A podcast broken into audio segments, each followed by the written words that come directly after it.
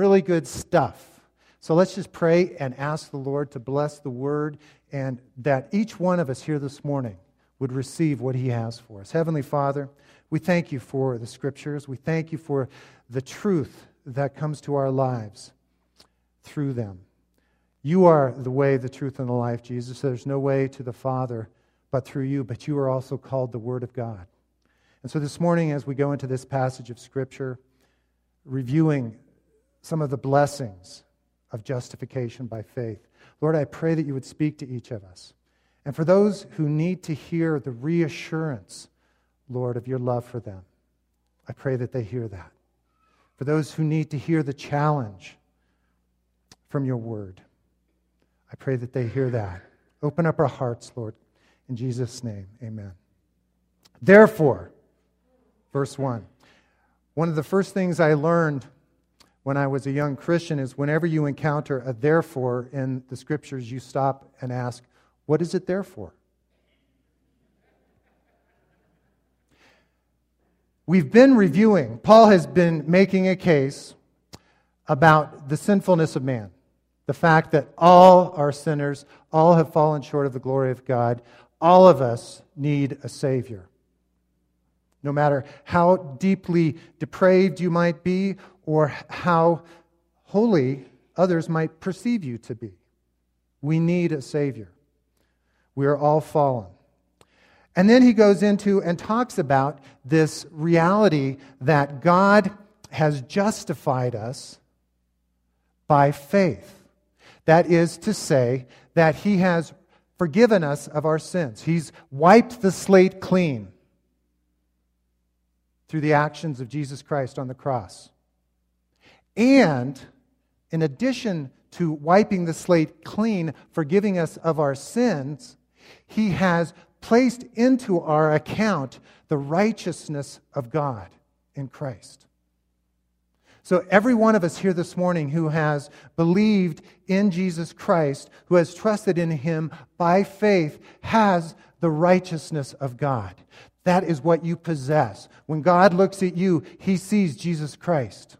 He doesn't see your sin. And when Satan accuses you, when you do fail, when you do fall short, and he accuses you before the throne of God, you have Jesus Christ as an advocate for you, interceding on your behalf, saying, no, Father, he is covered by my blood. She is covered by my blood. They are righteous in your sight. And then Paul goes through in chapter 4 and shows us that two of the patriarchs of the Jewish people, Abraham and David, both understood that salvation, justification, came by faith from the very beginning. It was never by works. It was never intended to be that we would come before God boasting of the works that we had done, and God would be responsible then to give us a right standing with Him. Because in the very early times, Genesis chapter 15, God told Abraham, at that time Abram, you're going to be blessed, Abram, and all those who bless you I will bless, all those who curse you I will curse. Through you all of the nations of the world will be blessed. And Abram waited on that promise, waited on that word, and 10 years had passed. He still didn't have a child. He still didn't have a son. Even though his life was going well, he had just rescued his nephew Lot, who had been kidnapped. He had overcome a far superior force and brought back Lot and all of the people who had been taken, but Abram was still afraid. He was still fearful because God had not yet fulfilled His promise. And God appeared to Abram in Genesis chapter 15 and said, Abram, I am your very great reward. Don't be afraid. And Abram, the Bible says, believed God, took Him at His word. And God accounted it to him as righteousness. So from the very beginning, justification, righteousness came through faith, through belief in the Word of God. And we're going to talk a little bit more about that here this morning. So the therefore is because of all of that, because salvation has always come by faith, and we are justified before God. Because of that, we have peace with God through our Lord Jesus Christ. Now, before coming to God in faith, well, let's step back from that for a second. When Adam sinned, there was a separation that occurred. God told Adam, "In the day that you eat of the fruit of the tree of the knowledge of good and evil, you will surely die." And death is separation. And in this case, separation from God. Adam did not physically die, but he did have to remove himself from the garden. An angel was placed there at the gate, and Adam no longer had the privilege of walking in the cool of the day with God, sharing that intimate fellowship with God. There was a separation, a death that had occurred. And from that point forward, there was an enmity between God and man. James said in the second chapter of, it's in the fourth chapter of his epistle, that friendship with the world is enmity or hostilities with God. And so, all men have been at enmity with God, in hostilities with God, at war with God. And every one of us here in this room, at some point in our life, could testify to that fact, to the reality that we did not have a relationship with God. Some of us fought against God a lot more than others, but we were all separated from Him, severed from relationship because of our sin. So there was not a relationship that existed. But now, because we've been justified by faith through the cross of Jesus Christ and through faith in what He did there at Calvary, we have peace with God. That is good news. By faith, we have peace with God. Now, remember how I described faith to you a couple weeks ago? This is my description of faith, but it's based on the Scriptures, so you're going to have to convince me out of the Scriptures that it's not right. Hebrews chapter 11, verse 1 says, "Now faith is the evidence of things not seen, the assurance of things hoped for." Galatians chapter 5, verse 6 says that faith worketh by love. So when we exercise faith towards God, there is love fueling that faith. Faith works by love. So faith is the evidence of things we cannot see, the assurance of things that we hope for, and faith works by love. And what did Jesus say was the greatest of all of the commandments? That we love the Lord our God with all of our heart and with all of our soul and with all of our minds. So the faith that we're talking about here is not just mental assent. It's not just an understanding of what the gospel states. A lot of people have that. A lot of people understand that Jesus lived, that there was a person, a rabbi, who lived 2,000 years ago and died on a cross in Judea, and that he was supposedly raised from the dead. A lot of people understand that. That's not faith. Faith works by love.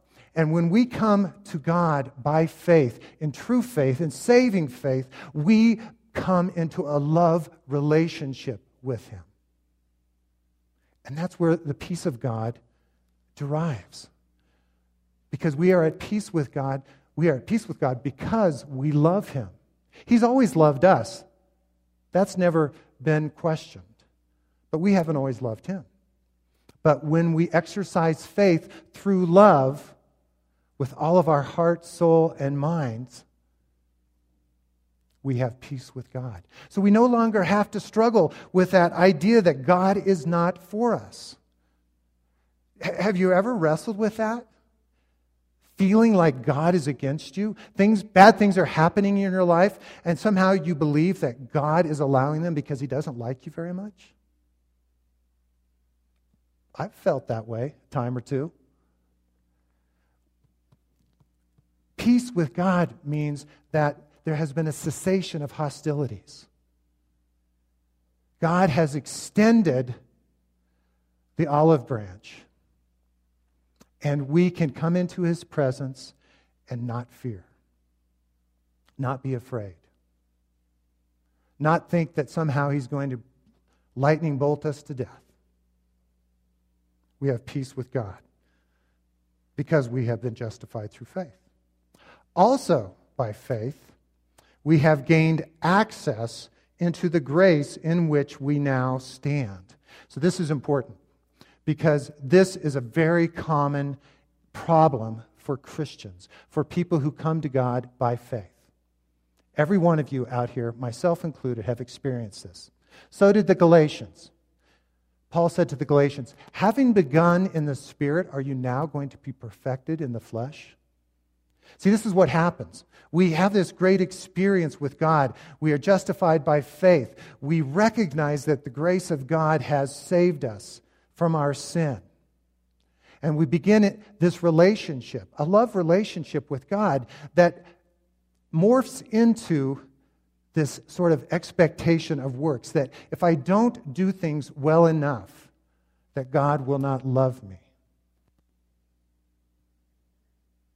That if I don't act in a certain way or behave in a certain fashion, that God is going to be disappointed in me. Now, what Paul is saying here is that we have gained access by faith into the grace in which we stand. In Matthew chapter 27, verse 51, it says that the veil in the temple that separated the Holy of Holies from the holy place was torn in two. Now, it's important for you to understand that this was not just like a bedsheet. The veil, by description of Josephus, was about a 6-inch thick veil. It was heavy. And it was tall. It was about 40 feet tall. And the veil, it says in Matthew, was torn in two from the top to the bottom. So it wasn't a human effort. Man did not tear it. God tore the veil in two from top to bottom. It was rent so that access into God's presence was allowed. Now, it's important because we need to live by grace. Just as we are saved by grace, we need to live by grace. We need to understand that every breath we take is a gift of God. Everything that happens in our life, whether good or ill, is a gift from God. Romans chapter 8, verse 28, all things work together for good to those who love Him, who are the called according to His purpose. So even the rough stuff, folks, that happens in our lives happens as a gift from God. And we'll talk about that in a moment. Everything is a gift from God. We don't earn anything. I want to repeat that. We don't earn anything. And it's important to see there that Paul says we stand in the grace. We need to stay firm that everything that we experience as Christians is a gift of God and comes because God loves us and intends good for us because we have peace with Him. I just am reiterating this because so many of us struggle with this performance orientation, this notion that we have to do better, that our performance isn't sufficient. And it's not true. It's just not true. Imagine a husband and wife relationship that was based on a scorecard.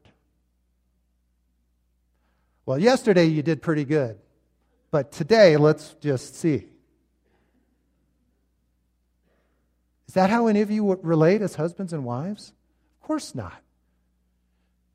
Every day you're excited to come together, to be with one another, because there's this passionate love. Now, I get that not everybody's marital relationship is like that, but as God designed it, that's how it was supposed to be, based on love. Not on perfection, not on performance, but love. And God loves us. And every time we blow it, every time we have something happen in our life where we could have, should have, would have done something different. The Bible says in Hebrews 4:15 that we can come through our high priest, Jesus Christ, before the throne of grace and receive help in time of need.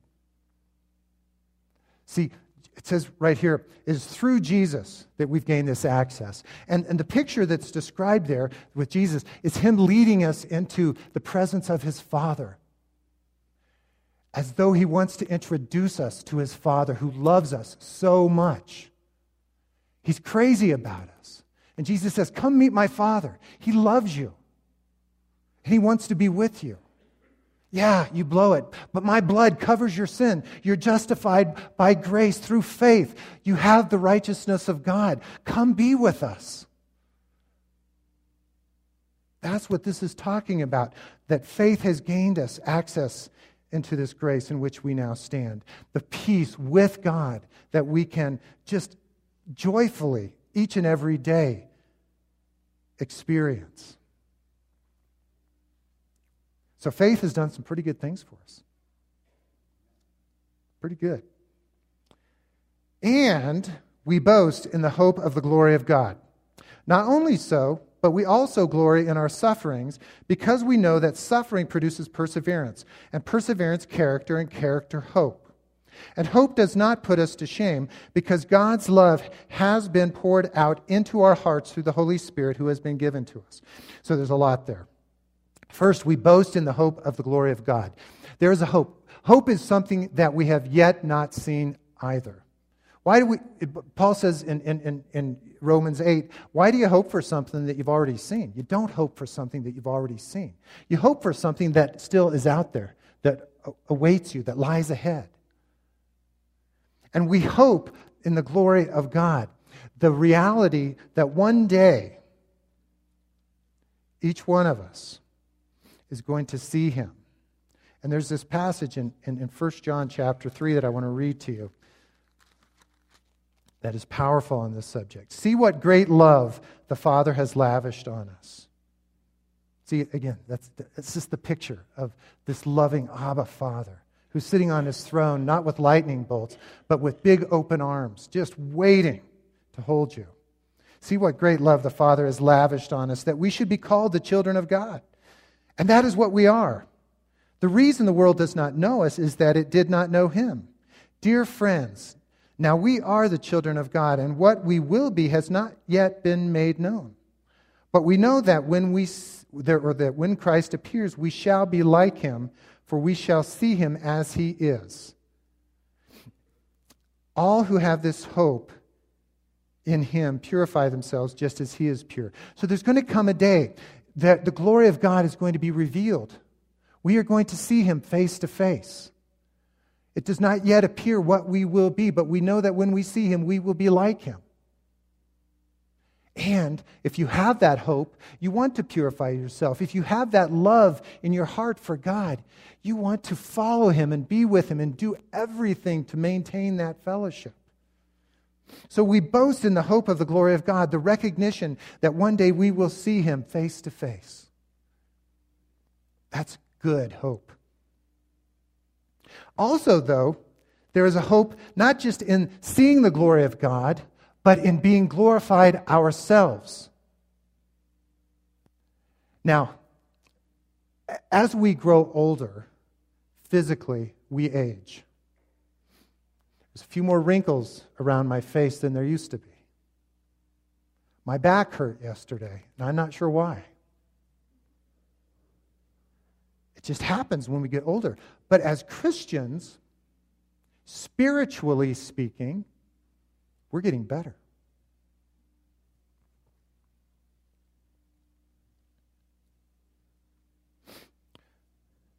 For those God foreknew, he also predestined to be conformed to the image of his Son, that he might be the firstborn among many brothers and sisters.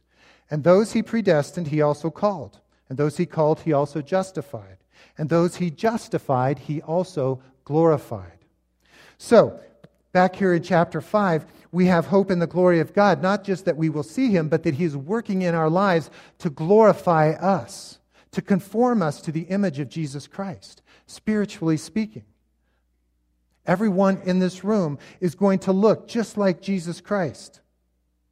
And God is at work in our lives to produce that. That's what he's talking about here in verse 3, that we glory in our sufferings. The word there, sufferings, is the same word that we get Gethsemane from. It means press, olive press. It means to press or to crush until the oil comes out. And it says that we glory in our sufferings, the times in our lives when we're just being pressed, pushed, taken to extraordinary measures, farther than we ever would anticipate or choose to take ourselves. But God's taking us there because he has a purpose in doing that. And we glory in those sufferings because we know that they produce perseverance or endurance. And endurance or perseverance produces character, and character, hope. James said the same thing in James chapter 1, verse 2. He said, "Count it all joy, brethren, when you fall into various trials or temptations, knowing that the testing of your faith produces perseverance. And let perseverance have its perfect work, that you may be mature, complete, lacking in nothing." So God's at work in your life. And when that press is coming down on you, when things in your life seem to just be crushing you, Paul says we can glory in that because God is at work conforming you to the image of Christ, developing the character of Jesus in you, and through that character, hope.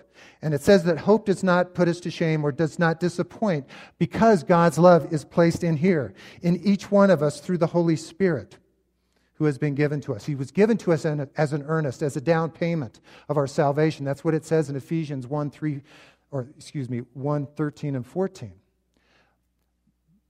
But it's not just a transaction that occurs with the Holy Spirit. Yes, he dwells within us. He is the evidence, God said, that he will finish the transaction. But he is also the one who empowers us through God's love to endure these things and to ensure that we understand there is a purpose in all of what we are going through. I could point out what I'm learning in the very short time that I've been pastor here is that a lot of you are going through some tough stuff, difficult circumstances and situation. I hear the stories, and it just breaks my heart. It overwhelms me sometimes.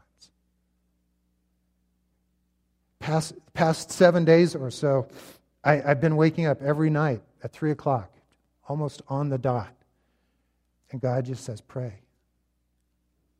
It's because some of you are going through such hard stuff. But we need to glory in that. We need to recognize that God is doing a work.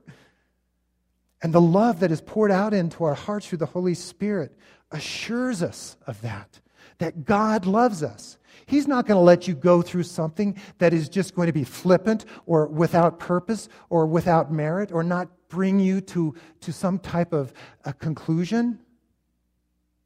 Jesus himself suffered when he was on this earth. It says in Hebrews 5:8 that because of the things he suffered, eternal salvation was able to be provided to all of us.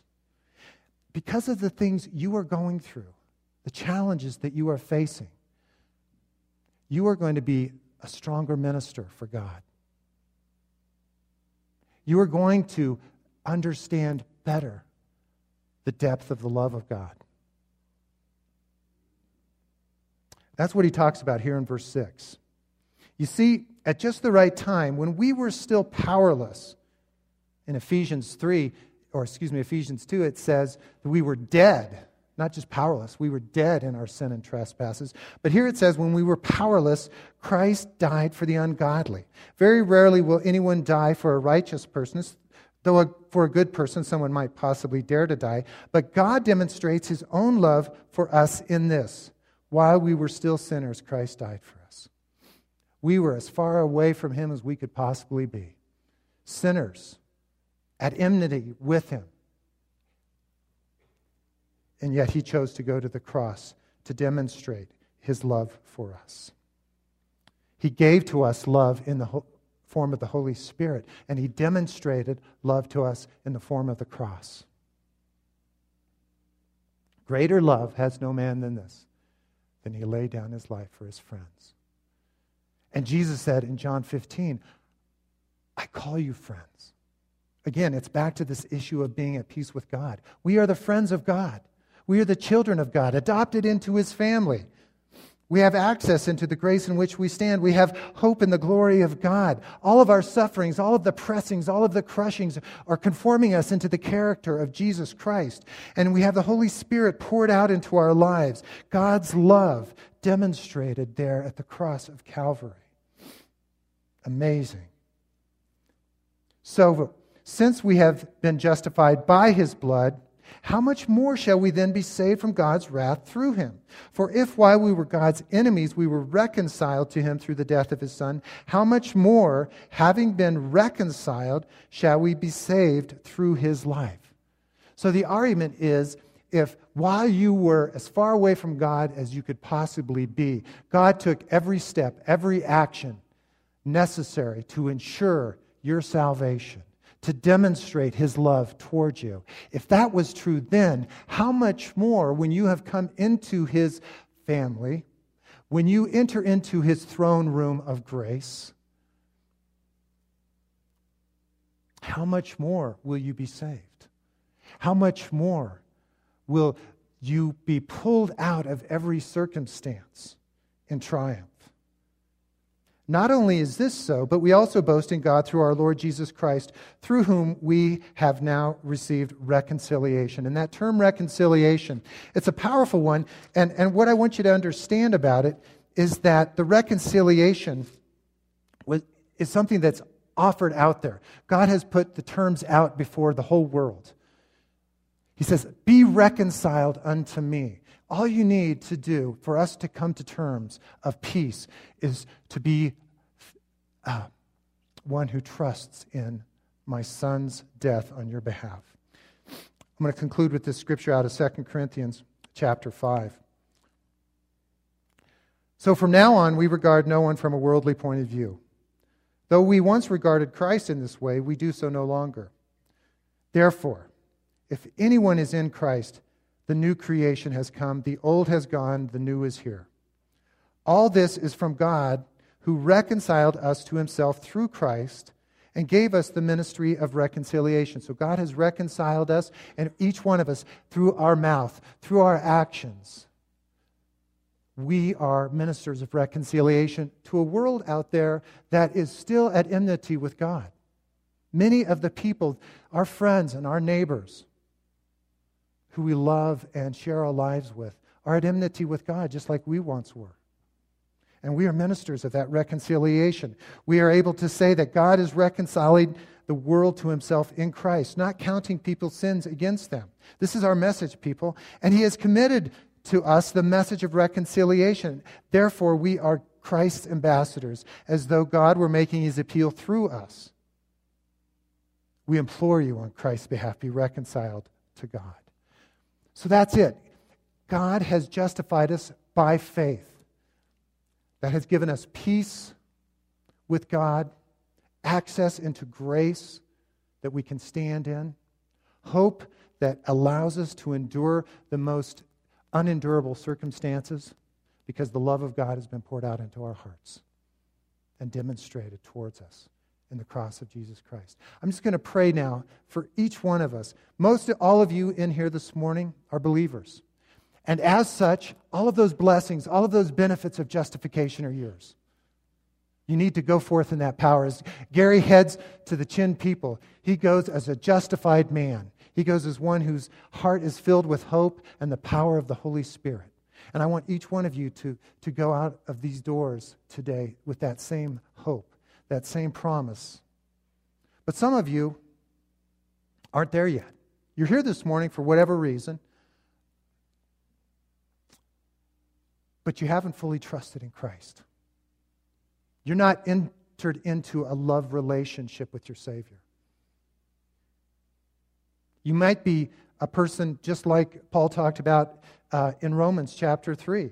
You have a form of godliness, but you don't have the power.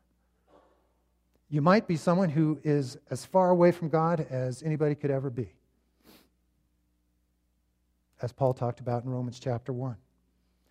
It doesn't matter. I don't care. Today, the Bible says, is the day of salvation. God has extended forth terms of peace, of reconciliation. He's saying, come into my throne of grace. Sit on my lap. Cry out unto me, Abba, Father. I love you. Heavenly Father, we do pray that each one of us would enter into that kind of intimate relationship with you that has a hope that can never be taken away, an assurance of the things we do not see. I pray for this congregation, Lord, each and every man and woman, boy and girl. No matter what they're going through, how hard that olive press is pushing down on them, that they would see hope and they would glory in their circumstances. Pray for those, Lord, who are in joyful relationship with you. May the joy of the Lord be their strength. And I pray for those here hearing my voice, Lord, who do not know you yet by faith, but whom you are calling unto reconciliation. I pray, Lord, that they would step out in faith and trust on this day. We give you thanks and praise for all the good things you do for us. In Jesus' name, amen. Amen. We're going to stand now and share a hymn, and I think it's going to be Nothing But the Blood. Is that right? Nothing but the blood. So let's stand up and rejoice in the blood that has justified us from our sins.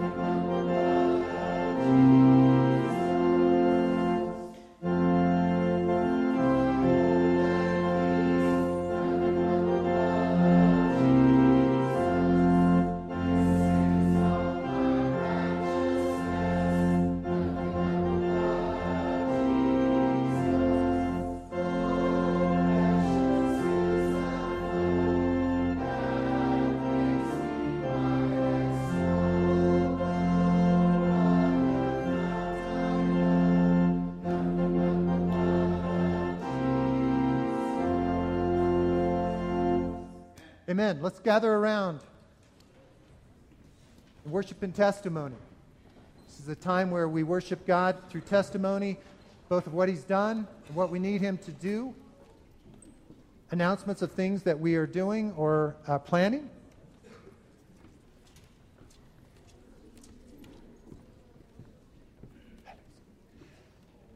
I just want to reiterate something John said. There are some sign-ups out in the entryway, two specifically that I want you to pay attention to. One for ushers. I keep telling you how great that ministry is. It's a powerful ministry. First people that are seen as new people walk in is the usher. What a powerful ministry to share the love of God and the smile of a face. And also, men's breakfast. Sign-up is out there. Men's breakfast in a couple weeks, March 7th. So, guys, if you're interested in that, be sure to sign up so that we can get a head count, know how many people we need to plan on for men's breakfast over at Webster Hall. And, oh, yeah. So what else? Paul. I just want to let everyone know that my brother Don is at home now. Recuperating from his pneumonia. Last Wednesday he met with his cardiologist, and they believe that he needs to have a pacemaker defibrillator combination. Hopefully that can be done in a timely manner so that help him. Don is very weak, and he needs to continue to have your prayers. Yes, we prayed for Don last week, and I think he went to the hospital for a while, and then now he's back home. Yeah. I do want to thank everyone for the food that was brought to me during my time I was recuperating. It was wonderful, and those folks that invited me to their homes, it was great. Amen. I really appreciate that. Paul thanks everybody, and what a powerful demonstration of the love of God. Christy and I were the recipients of that also, and it's pretty amazing when people bring food over to your house. I'm just saying, it's a great thing. What else? So we got to spend last week with our son who had been in that bicycle accident, and it was really wonderful because as a 26-year-old man, it's pretty humbling to ask your parents to come help you, and so I see God doing a powerful work in his life, giving him that humility and dependence, on God and on people. But what was really cool, he was telling us a story how when he went to the hospital originally, and the doctor was poking and pulling on him, and he was pulling on his leg, and he said, "Do you see how your knee is collapsing? Like you've torn a lot of ligaments." So Zach immediately called me. I asked the church for prayer. He called his own church, other churches. We all prayed, and the doctor said, "Wow, it's a miracle. You don't need surgery." And Zach said, "It is a miracle. It's God." So prayers are very powerful things, and I appreciate all the prayers. Amen. Prayers up for Zach, and I loved the testimony that you shared. In the newspaper. That was powerful. I read through that and I thought, boy, wouldn't it be cool if every time something great happened, we would give a testimony in our local newspaper? Others? I do have a prayer request. Sure.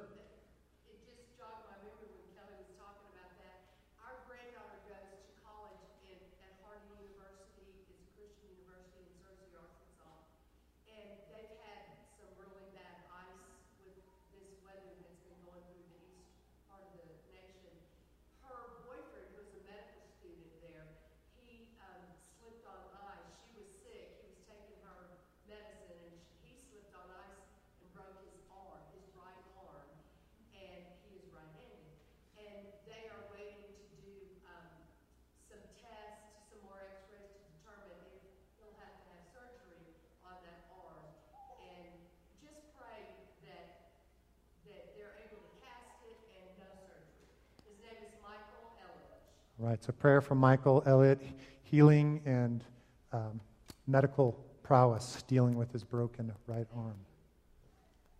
Anyone else? Testimony?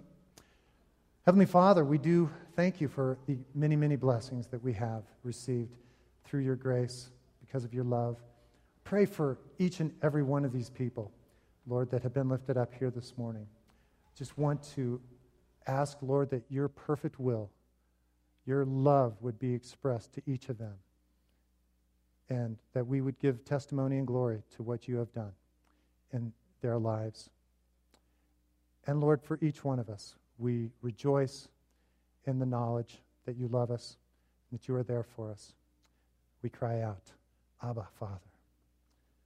Sing Alleluia to the Lord. Sing Alleluia to the Lord. Sing Alleluia. Sing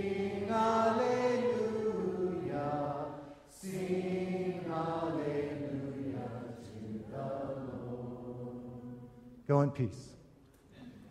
I've got something for you.